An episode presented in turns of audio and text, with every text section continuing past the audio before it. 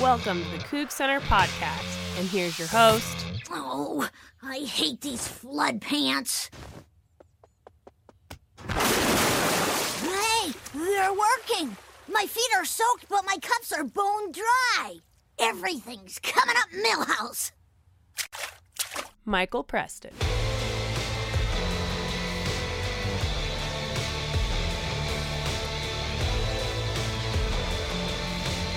Uh, did anything go on today in Pullman?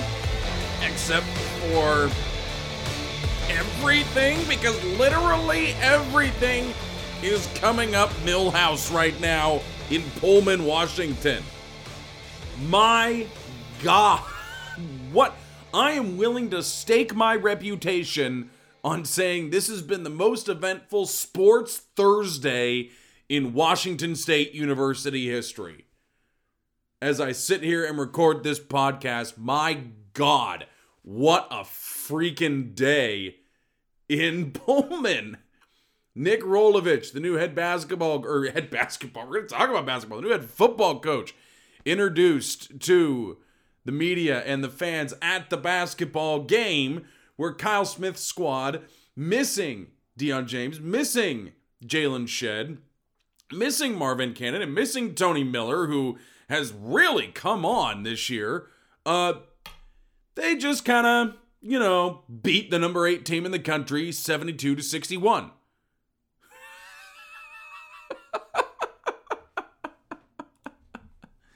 It has been a bit of a day. Welcome to the Coug Center Hour. Oh, by the way, Kainoa Carlson from Hawaii News Now is going to stop by to talk about Nick Rolovich with us here in a little bit. He covered uh, Rolovich while he was at the University of Hawaii. We're going to talk about oh, and the Pac-12 schedule came out today. God, I almost for, I almost forgot about that, and that's huge in and of itself. it's been a bit of a day. Uh, we're going to talk about that later, and then as always, our Dunderhead of the week, and ask Michael anything to end it. Um, it is not usual on this show, and frankly, it it would not have happened uh, if the result had been different 20 minutes ago. For the news of the new head coach of the football team being introduced to be literally, and I can finally say this. I've always wanted to say this as a sports talk showy person. Uh, it's not often you can knock that story off the top of our show but the basketball team did on Thursday night.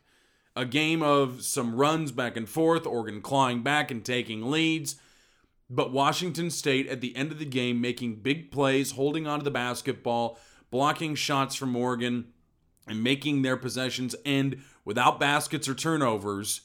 And Washington State, for the first time since 2007, beats a top 10 team. They beat Oregon 72 to 61 at Beasley Coliseum in Pullman.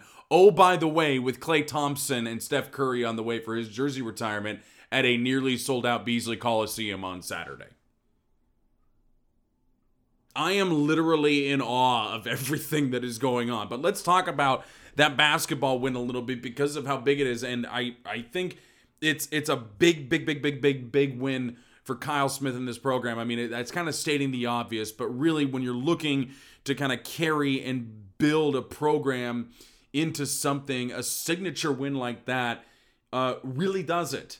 And I, I think the other thing too is you don't see that team coming close to doing that. They didn't come, you know, they didn't do that under Ken Bone. They certainly didn't even come close under Ernie Kent. So the coaching job Kyle Smith can do, especially coming off that weekend where they gave up a huge lead to Cal and lost in Berkeley to arguably the worst team in the conference, although they don't look that way after they beat Washington a couple days later. And then you lay an absolute egg in Palo Alto at Maples Pavilion against Stanford. I mean, just an absolutely horrific game. To be able to take that team, again, down four key contributors on Thursday night in Pullman, taking that team and elevating them to the level that they beat the Oregon Ducks, the number eight ranked Oregon Ducks. It I it defies logic with this team. I think I've said before this is going to be a very weird season where you see them lose befuddling games like they do against Cal and win befuddling games like they do against the Oregon Ducks. So it it I'm surprised still. It doesn't surprise me an up and down performance, but I think it speaks to the coaching job Kyle Smith is doing with this basketball team that that after that weekend, that after an absolutely debilitating weekend in the Bay Area, they come out on Thursday night, just a few days later, with just a couple of practices, and they beat Oregon. That is an incredible job, and credit to the players on that team, too, for having the wherewithal to say, you know what, we're not we're not as bad as that result says we are. We're going to move past it and we are going to perform better and we are going to do our damnedest to beat the Oregon Ducks and we want this game and they certainly got it. Outscored Oregon 38 to 24 in the second half, although some of that a couple just a couple of garbage time free throws, but really I mean that's that really is reflective of how that second half went shot 11 of 21 after starting. I think it was 8 for 12 in the game, so they certainly cooled off in the second half. But CJ Elleby had 25 points. Isaac Bonton had 12 points. He also had six assists, including a really nice dish to Jeff Pollard near the end of the game to open up. I don't remember exactly what the uh, margin was there, but to open up uh, the margin a little further. And then I think Oregon missed their next shot, and that really pretty much sealed it. Uh, and again, 15 turnovers on the night, but they forced 16 from Oregon. So it's a little more turnovers than we're used to seeing from them, but only eight or only four turnovers in the second half. So they held on to the basketball better in that second half, allowing them to outscore Oregon much better in the second half. And I'm just quickly looking at the box score here because I'm just I'm still just floating on air on this absolutely I, I just congratulations to Kyle Smith and this team. I think I think that's about the best I can say. I know Jeff and Craig are thrilled with it and they're going to have you way better covered in terms of the analysis and knowing exactly what's going on, basketball stats and what they do with it and how and how great they are at it. They that is their forte. It is not mine. But I, I, I wow, that was fun. I, I stopped watching at one point because every time I like turned like I would walk into the room with the TV, uh, they Oregon would like claw back and take the lead. So I just went to the grocery store for a little bit. Like at halftime, I was like, okay, that's my cue. They aren't winning when I'm watching. I'll go to the grocery store, picked up some things, came back home. My wife had turned the game back on because she wanted to watch it, and they took the lead. So apparently, I think it was just that my wife needed to be actively engaged in watching it. That was the thing, and then they took the lead, ran away with it. That and I, I honestly, that's as thrilled as I've been watching a Cougar basketball game I, I, easily since Ernie's first season. They, they had a couple of nice wins that year, but I it wow, I, I honestly it, it is hard to you know, kind of wrap your head around that, especially after how bad this team has been for so long, that they have a coach that, and keep in mind, he really tore down this roster, got some of his own guys here, but he still did all that roster construction in not very much time at all. And he has this team playing this well and believing in themselves this well that they can go out and win a basketball game like that. Oregon State's a tough out too. But I have a feeling after that game, they, I think they said about 9,500 tickets sold on Thursday for the Oregon State game. I, I have a feeling you're going to have your first sellout in a while at Beasley Coliseum, or it should be darn close to it. Uh, with everything going on that Saturday, uh, with Klay Thompson in the building, with Steph Curry in the building, with the number retirement ceremony, with this win uh, it would not surprise me to see that building be completely full on Saturday, and I hope it is completely full on Saturday. This is wow. Uh, that is just that is an incredible. I, I uh, wow. that's that's that's super freaking cool. This I, that's my immediate analysis. We are just minutes after the game has ended here when I'm recording this, and I feel the raw emotion is good, like when we did that emergency podcast on Tuesday after Nick Rolovich got hired. So, speaking of Nick Rolovich, since we knocked him off the top of the show with such incredibly great news from Beasley Coliseum, uh, I I am still floating on air that you know Pat Chun went out, really made that decision quick, targeted someone, got them into the building, or into the building, but you know into an interview and hired him so quickly. and that he went so directly after the person that he wanted. And but for everything we've heard about Nick Rolovich, that hire was praised by national media. It was, you know, something that I think we've seen the players uh, get behind, certainly on social media. They all came out of that team meeting very excited. And I do want to play for you um, what Nick Rolovich said to those players in that team meeting because I thought it was, you know, I, I try to avoid, you know, the whole like, you know, really putting a lot of stock into what these guys say because, you know, it, I mean, it can be not just disingenuous, but, you know, it's just, it's things that coaches say to players because they're in a meeting with them and, and, you know, they want to impress them at first because none of these players are Nick Rolovich's. They're all, you know, somebody who, you know, they were all recruited by a different coach. They all came here for different reasons than to be coached by Nick Rolovich. So I, I did think though that this at least it felt genuine to me. It felt like a guy who meant everything that he said and who who really truly wants to do the things he tells these players. So take a listen to this. This is from the WSU uh, football Twitter feed. Honored to coach you guys um, standing in front of the room of the best athletes I have ever had the ability to coach. And that excites me, okay? Um, I appreciate the round of applause. I would like, I mean, it's out of respect, I appreciate that, but I would like to earn your trust. I would like to earn, I, I don't even consider myself, I consider myself a Coug now, but I do not consider myself in your family. I'd like to earn that right, okay? This is what you guys have built, okay? This is what you guys will continue to build. Um, and I'm not to, I'm your coach. I want to get in your family, okay? I'm a, I'm a guy that'll care about you as a person. I want you guys to be the best football players you can be. I want you to be the best people you can be. Because in reality, some of you may be fathers already, okay? But someday most of you are going to be fathers. You're going to be husbands. You're going to be leaders in your community some way, okay? and I want to try to help help you be the best you can be in that on that on those three off-field phases. Okay, for your future.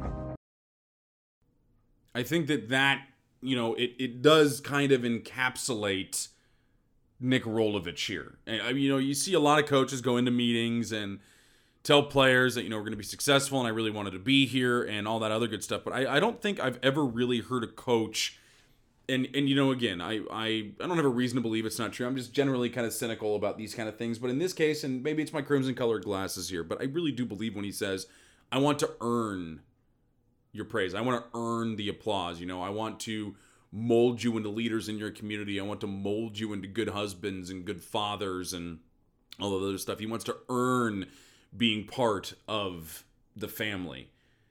And I think for a fan base and a school that so values, you know, that feeling of family. I mean, I, I've written before and I've said before how much it feels like a family. And for all the reasons that I've said and written before about Pullman and the school and everything else, that he truly does want to earn his way in to that family. Because again, like I said, None of these kids were recruited by him. Well, maybe they were recruited by him, but they certainly didn't commit to play for his school and they haven't been playing for him.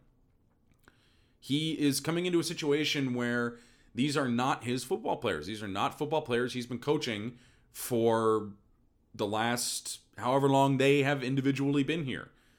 And it's I want to point out too, it's a pretty tough situation to walk into if you are a brand new football coach. It's not easy to go into a situation where you're with these brand new kids and you need to get them to believe in you. Now, Nick Rolovich will spend the next, you know, eight, nine months doing that leading up to the start of the 2020 season.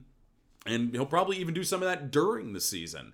But I think it was as good a start as you could have asked from a guy who really kind of earned his stripes at a hard place to win football games. And I think that these players know that, and I think it's genuine when he says too that this is the best collection of players he's ever coached before because talent wise, it certainly is. We talked on Tuesday about how the Washington State job is similar to the Hawaii job in that it is resource scant, it is resource poor, and from that standpoint, Nick Rolovich really knows what he's doing. But it is still true to say that this is the best collection of football players, talent wise, that he's ever had. Again, the honor to coach. And I, I again, I, I, I think that I've listened to that a few times, and it leaves you feeling warm and fuzzy on the inside. As weird as that is to say, and again, maybe my bias is showing here, but a coach who came into that meeting room very humble and not you know, saying, you know, this is how we're going to do it. Not that anybody would do that right off the bat, but he came in very humble and looking to be accepted by these players, looking for them not necessarily to validate him, but to open their arms and say, Welcome to this family. And he knows that's going to be a slow process, and that's why he asked them to do that. So I thought that was very interesting, and I, I really liked that and wanted to share it with you. He did have his formal press conference uh, on Thursday as well. Again, a very active Thursday in Pullman. We haven't even gotten to the football schedule yet for 2020. Um, 33rd coach in school history.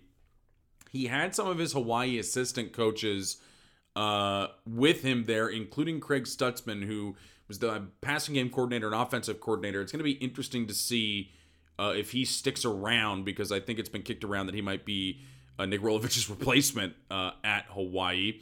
Um, so, or excuse me, passing game coordinator and quarterbacks coach, not the offensive coordinator. So, um, whether he sticks around or not, don't know, but he was at least in Pullman uh, for this press conference. Um, and again, he he won the press conference. I think my favorite quote was definitely uh, the number one question I've gotten is how's the weather? What attracted me here is not the weather, it's the climate, the cougar climate, the passion that I've seen since I've stepped into this city and this campus. Yeah. I, I mean, that's part of what I've seen is is the is Nick Rolovich going to like Pullman after living in Hawaii for so long? I mean, keep in mind the guy did live in Reno for a little while while he was the offensive coordinator at Nevada, and it's not exactly like Reno weather-wise is that awesome. It has some of the same problems Pullman does. Uh, but a guy who at that press conference said all the right things and got you really hyped up and believing in him and like Chun said, like he said, this is not a rebuild. We are not rebuilding anything. And I, I think he said, I'm paraphrasing here, but you know, what Rolovich said is this is not a rebuild. The permits are up for the addition. We are going to make this better. You got to win the press conference, you got to win the players. And so far, it seems like Nick Rolovich has done a pretty darn good job of doing that. And so far, this is an absolute home run by Pat Chun. And it makes me all the more nervous that Pat Chun is this good of an athletic director and nobody has really noticed yet outside of Washington State. Or maybe they have. Please continue to not notice. Please. Please. Please keep not noticing. What a Thursday in Pullman, Washington. And I, I mean, I'm just, I'm genuinely still just, I'm bouncing on air. What, what a day in Pullman.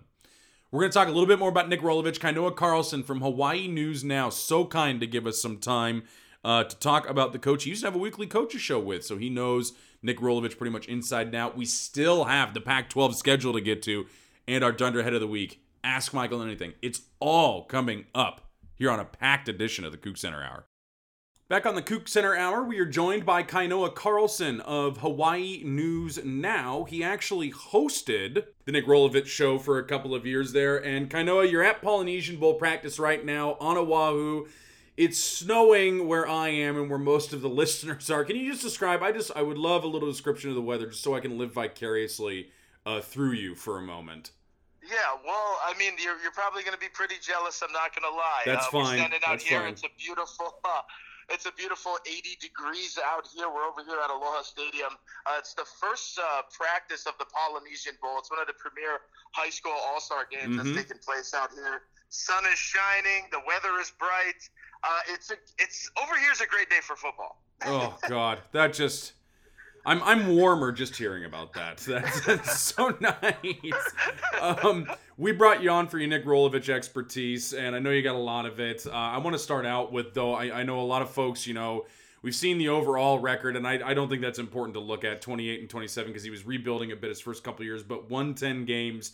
uh, in 2019 at Hawaii. The first time that's been done in a long time since June Jones was in Honolulu. So what what did that really do for that program last year, and how good of a season was that for them? Yeah, I mean, it was a special year here on the island. Obviously, we're in one of the most unique situations here when you decide to become the head coach of the University of Hawaii football program because of a couple of different reasons. The main one being the fact that, you know, out here in Hawaii, we don't have professional sports. The mm-hmm. big sport, the most covered sport, the the Super Bowl sport that all of us media journalists here cover is the University of Hawaii football program. And so this job is one of the most scrutinized, it's one of the most covered, it's one of the most celebrated uh, jobs in Hawaii, and you're one of the most notable figures uh, when you come out here. And, you know, obviously, Nick took over the program at a time uh, after the Norm Chow era, where that was a lot of losing football games. It was a really difficult time for the state. Uh, I believe he won a single digit amount of games in four years. So mm-hmm. that's just to give you a little bit of perspective, you know. And in four years, they didn't even win 10 games combined, I believe. It was something crazy like that. Yeah. Uh, so for him to come here, rebuild the program the, the way that the way that he did following the Norm Chow era, I mean, it was really impressive. He was a guy that played here as a, as a player back in the early 2000s. He knew Hawaii. He understood the importance of the program, the importance of doing well for the state, representing Hawaii, you know, to the best that he could possibly do it. And uh, it was kind of a perfect storm this past season because we had seen flashes since day one that he took over that, you know, this could – be special. This could be someone that could bring the program back to relevance. Mm-hmm. Uh, and I'll never forget in his introductory press conference, he actually said the first thing he said was. He, he got up in front of everyone. He grabbed the mic and he said, "You know, I liken us to Pride Rock. We were great once, and we can be great again. Mm-hmm. And uh, the the fact that you know he's going to end his tenure here uh, with 10 wins this past season. It's the, the first time they've done it in, you know, nearly a decade. It's really brought Hawaii football back to a place where it hasn't been, brought us out of the dark ages from that Norm Chow era. And, uh, all of the, the people, the coaches, the community, obviously, when they found out about the news, were very sad, very heartbroken, but very supportive of Nick and his family, yeah. and very grateful for everything that he's done for this program. Yeah, I, I wanted to ask that next, actually. It's a nice segue into my next question because I know, you know, Washington State fans are at least kind of familiar with the beloved coach uh, leaving very suddenly without much of a warning when Tony Bennett – left for Virginia. I know there was a bit of vitriol. I will say I'm maybe underselling that a bit in terms of the amount of uh, anger there. but how, how are Hawaii fans reacting to Rolovich leaving? I mean, I you know, I mean, we obviously knew Virginia was a better job for Tony Bennett, and I think Hawaii fans know this Washington State job's a pretty good job. Uh, comparatively anyway, but how, how are they reacting to his departure so far? Right, obviously, kind of just as as I mentioned, you know, very supportive, very grateful for the job, mm-hmm. the work, the time, and the pillar that he's been you know, in the community. He, he's done so much for the program. His face has been attached to so many great things and donations, and and the Hawaii fan base is, is very loyal and they understand everything that he's done for this program. And obviously, uh, I mean, questions slowly started to loom right after that BYU game nationally televised game in the mm-hmm. Hawaii Bowl on ESPN, you know, getting the chance to advance to the Mountain West Conference Championship game. And, you know, they just had such a great season. Uh, obviously, this is a huge opportunity for Nick and his family. He's got children. And so the Hawaii community here that has embraced him so much since he was a player doing the same as he makes this transition uh, in mm-hmm. his career. Everyone here very supportive, very grateful for the job and the work that he's done. You mentioned, uh, I mean, the resources at that job are are minimal, and I, I think that's you know he's certainly walking into more at Washington State, but it's another situation where his competitors are going to be much more resource rich than he is. Uh, certainly at Washington State, they've made some facility upgrades, but even those have been met and passed by other Pac 12 institutions since then. What did he do at Hawaii that worked in terms of, you know, getting the players he wanted there and working with those facilities at the school that that really kind of got them to where they were last year? Yeah, what I think really makes him unique is the fact that he wasn't obviously unaware of the fact that this is a mid major and that even in the Mountain West Conference alone, they were facing challenges in terms of resources that maybe schools like Boise State didn't have. And, mm-hmm. and so he would, what I think he's really, really great at is utilizing what he does have and getting the full potential out of it. Looking at situations, looking at facilities, looking at players, looking at personnel, not focusing on what they can't do things that aren't there, but focusing on, okay, well, this is here, we have this. Maybe if we do this, we can be successful. So I think he's he's done a really good job of, of utilizing the tools, the resources that are at his disposal, not so much focusing. Don't get me wrong; he always wants better for the players, for the program, mm-hmm. uh, for the personnel. But he's just he's really good at utilizing the tools uh, that he has and really pulling the max potential out of those things. What you you kind of already described it a little bit. I mean, obviously the winning helps. What, was there any one thing in particular that made him really likable to Hawaii fans? I mean, obviously uh, they loved him because he played at Hawaii. He spent some time there, I believe, before he was the offensive coordinator at Nevada as well. But was there any like one particular thing that made him really likable to everybody, or was it just that the football team won a lot while he was there? No, yeah. I mean, uh, Hawaii is a unique place. You know, this is an isolated place. Uh, you're embraced for going about things the right way, having aloha spirit, we like to call it over here on the islands.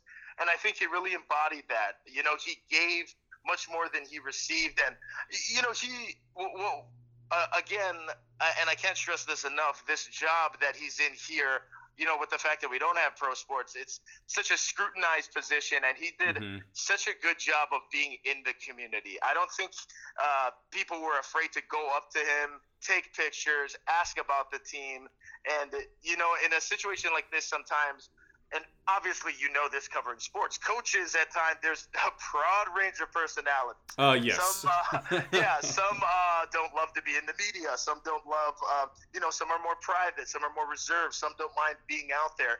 And so I think the likable part about Rolo is that he never was shy about being in the community, regardless of who you were um, or what your job title was. He always made himself available to the community for questions and any concerns that people had around the program. Mm-hmm. He was always great about being in the community and answering those types of things. And he's just a quirky, funny guy. Yeah, and we are just up at uh, you know, the uh, you know, the media days. He's become kind yep. of a, uh, you know, it's like must see TV. He's done the Britney Spears thing. He's done mm-hmm. an Elvis impersonator. So his personality as well makes him a very interesting cat. You keep you keep getting to my questions perfectly here, right as I segue into them, Kainoa. Because uh, my next one was obviously Washington State loses a coach in Mike Leach that the dude was out there personality wise in a lot of ways, and it kind of seems to me, as you noted, we're getting a guy who's kind of out there personality wise in a lot of ways.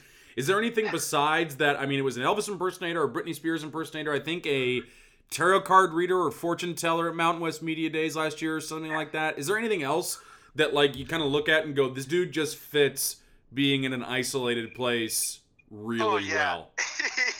yeah, and uh, you, you, know another big uh, big hit was always the spring games. I think this past year he came out in a full blown uh, clown suit because he was all about making it uh, making football fun, and he had a carnival theme. I mean, there was popcorn. There was he came out in a full blown clown wig with clown glasses and clown shoes. Well, I'm I'm, I'm frightened of clowns. That might not do too well for me, but I I, I, I like the th- I like the themed spring games at least. yeah, yeah. So uh, spring games are always a big hit, and it's actually it's actually really funny. I was never a big reader into those types of things, telling the futures and whatnot. But when I was at Mountain West Media Day with him, the tarot card reader looked at him and said, Be happy. You have much to celebrate in your future. And here we are having this conversation. There we go. Exactly. so let's let's actually talk a little bit about football now. We've talked about okay. this guy a little bit.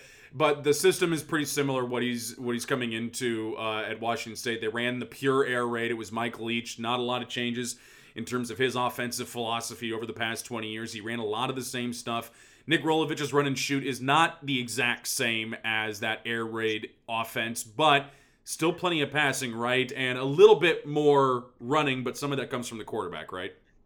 Yeah, definitely, and he, he's a master of, of the run and shoot offense. He's learned, he's had it passed down through the legends who have taught it, who have run it, who have coached it, who have played in it.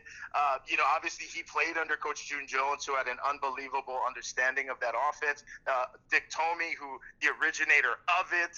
You know, mm-hmm. obviously when he left here was the winningest coach in Hawaii history. Uh, the the passing, the the running, it's it's a complex offense, uh, but I, I think what's important is is the fact that size in this offense is the most interesting thing because this is an offense where you don't need your prototypical six-five outside receiver that runs four-four. I mean, the recruits that we were getting coming in from the junior colleges and, and high school guys that were coming in, some of them weren't 5'10. I believe yeah. Cedric Byrd just made first team All Mountain West Conference this past season at 5'9, playing Div 1 football with over a 1,000 yards and 10 touchdowns. So you know, this is an offense uh, that you don't need your prototypical NFL body size, physicality guys to run and be successful. It's all about running into pockets, running into space, and Coach Rollo, having played in it, has done a wonderful job of transitioning that into, into coaching. Going to expect a little bit more interceptions, like I said, and I, I, think the big thing for a lot of us is it has caused some issues uh, in terms of interceptions with some of our quarterbacks. I know it's a little bit more interception heavy. How does this offense do against really good defenses? Because that's been the bugaboo of the air raid for a long time in Pullman. Is that against really good defenses, it just kind of seemingly shuts down. Right, and uh, I, defenses, great defensive fronts always make it tough. A lot of the time, especially in air raid offenses, just like the run and shoot, these guys are going to be rushing three, dropping eight. Um, so you know, I, I found that where Hawaii would struggle offensively uh, at times would be uh, when those guys would be able to get home. Uh, different packages in which defenses were able to put pressure and kind of, because the the run and shoot offense is so based primarily on timing. You know, mm-hmm. timing of the routes, timing of the ball coming out of the quarterback's hands. So anytime we face defenses that were physical up front and were able to put pressure with the front seven, uh, they struggled at times. But um, you know, again, a, a, quarterback like we had this past season in Cole McDonald was more mobile, athletically, and physically than quarterbacks we've had in the past. That obviously had a lot to do with it. And you know, uh, defenses basically try and try and make you run because they look. I mean, the, the stat sheet doesn't like our quarterbacks here were throwing 50 to 60 times a game. So obviously, not not a lot of running plays yeah. as well. One last question, and I swore I'd never do this because I got so sick of it when Leach was here and reporters asking him weird questions and all that good stuff. But I have to do it with the new coach. What do you have like a favorite story about him? Because everything I've heard, the, the guy kind of is like you've described him is kind of like legendarily weird when it comes to you know interactions, uh, you know, at media days. But he's also in the community. Do you have like a favorite story of Rollo that you that comes to the top of your mind right away? Oh, favorite Rollo story. Uh, uh, I think that uh, you, you, you, know what's interesting is uh, we mic'd him up. We we do uh, the Nick Rolovich show, as I mentioned here. Uh, I help produce that show, and we might we would mic him up for practices and such. Mm-hmm. but I think just I, I don't have one Rollo story that kind of stands out just off the top of my head.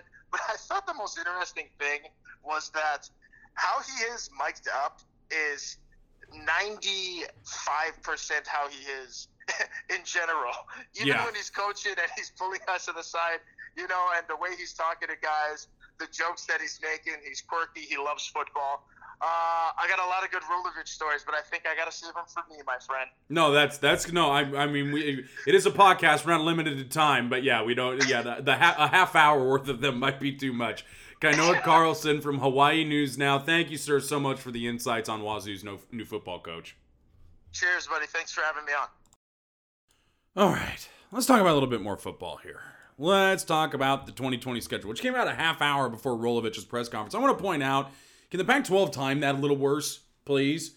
A half hour before one of your member institutions introduces a new football coach and you release the schedule. Maybe wait until Friday or Monday. I don't really care which. But good God. Woof. Okay, anyway, Pac 12 schedule came out. We already knew Utah State, Houston, Idaho to open the season. So beginning on September 26th, away at Oregon State, home against Cal, home against Utah, away against Stanford, then a bye on the 24th, Halloween against Arizona State in Pullman, then at Colorado, at UCLA, home against Oregon, and then Black Friday in Pullman against Washington. Uh, we'll get to those last two weeks here in a second. I think overall, though, looking at that up and down, it's not too bad.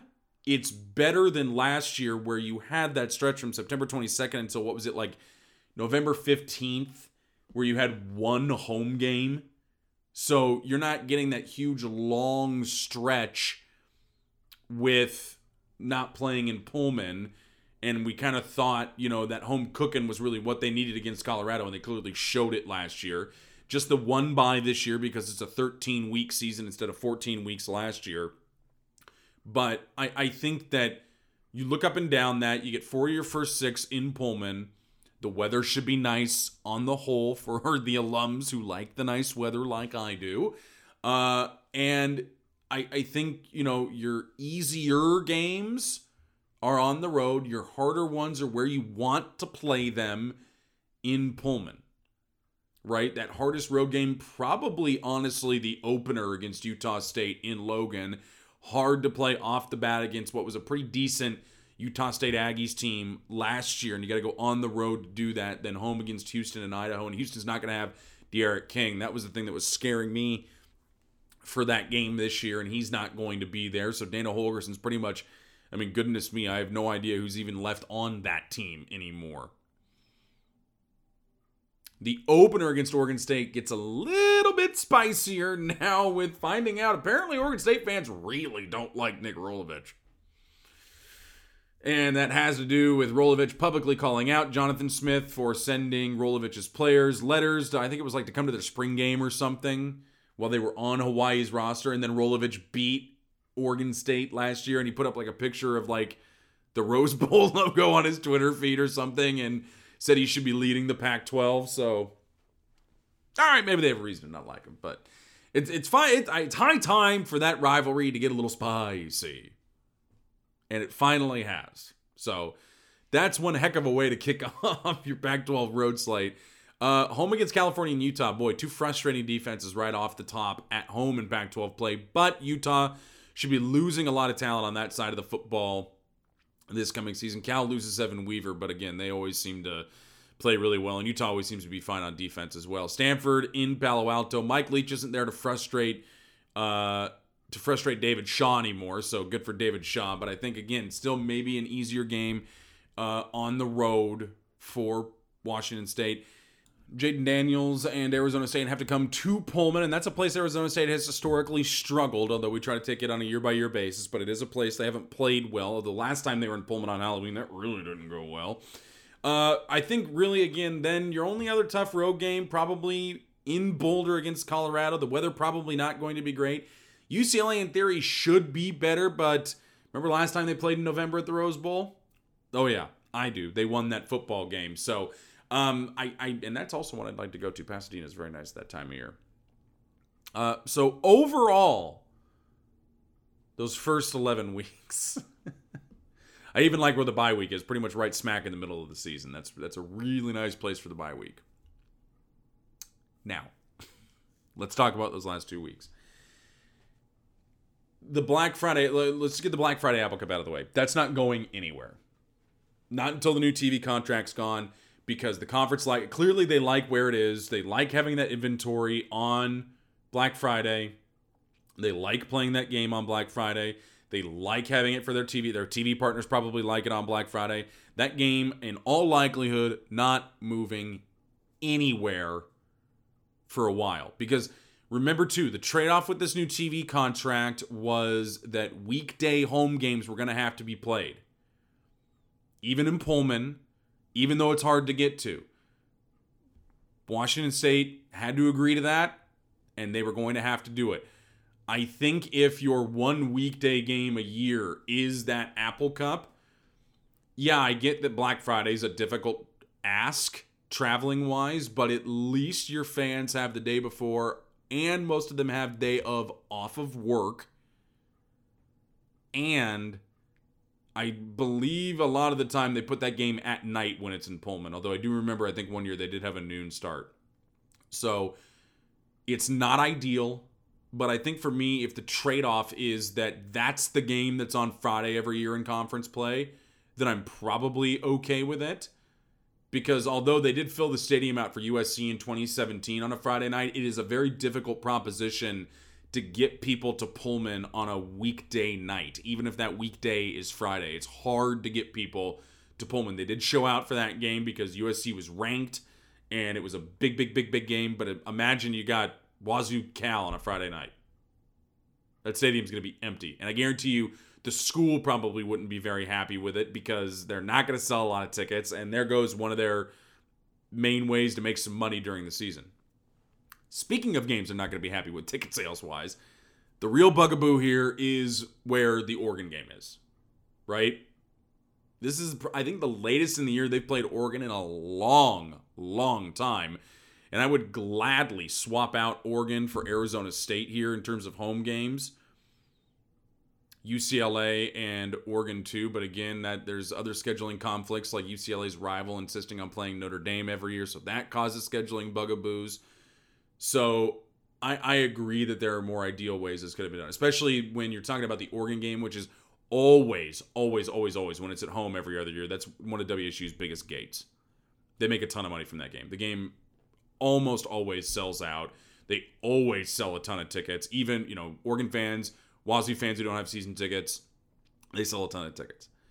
And it's in about as unideal a place as it's possible to get because it's that Saturday game of Thanksgiving break that the students all bail for, that even the alums don't really come over for, but their season tickets are paid for, so the school doesn't really care about that, I don't think.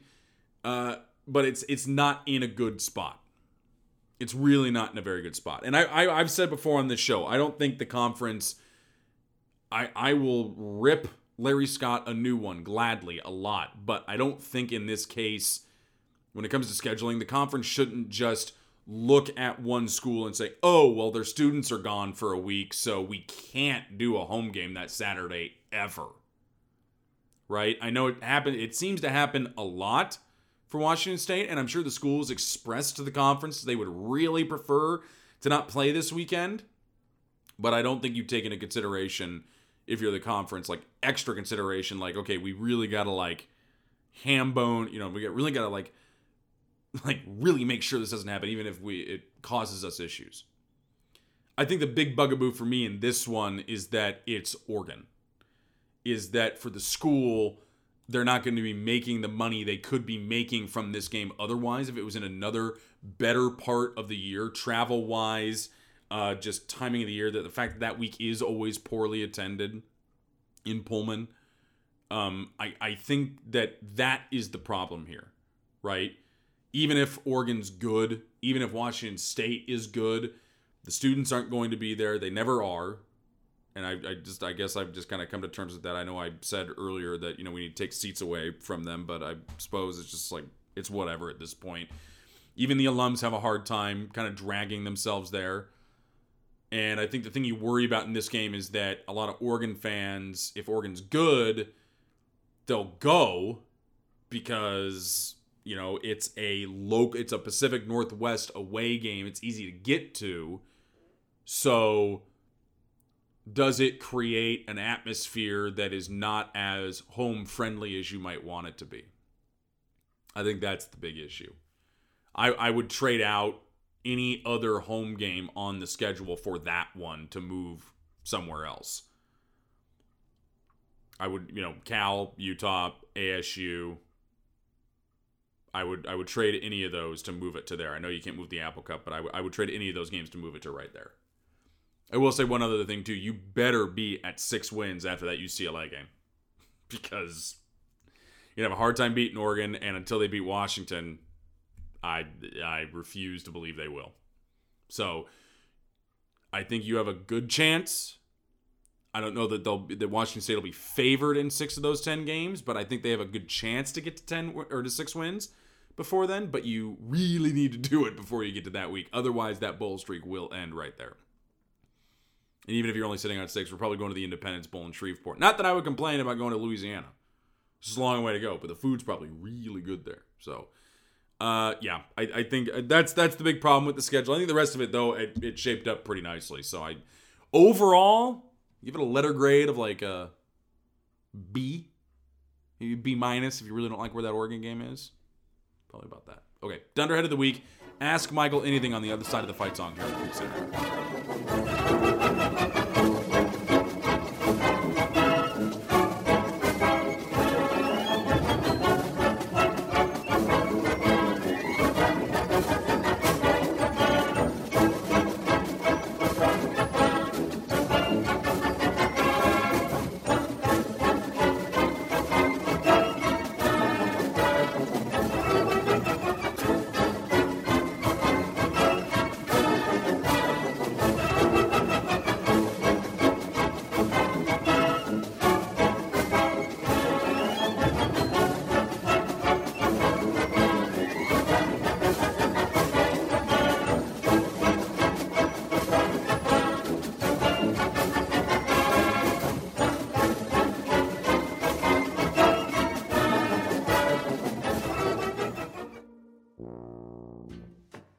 Dunderhead of the week time.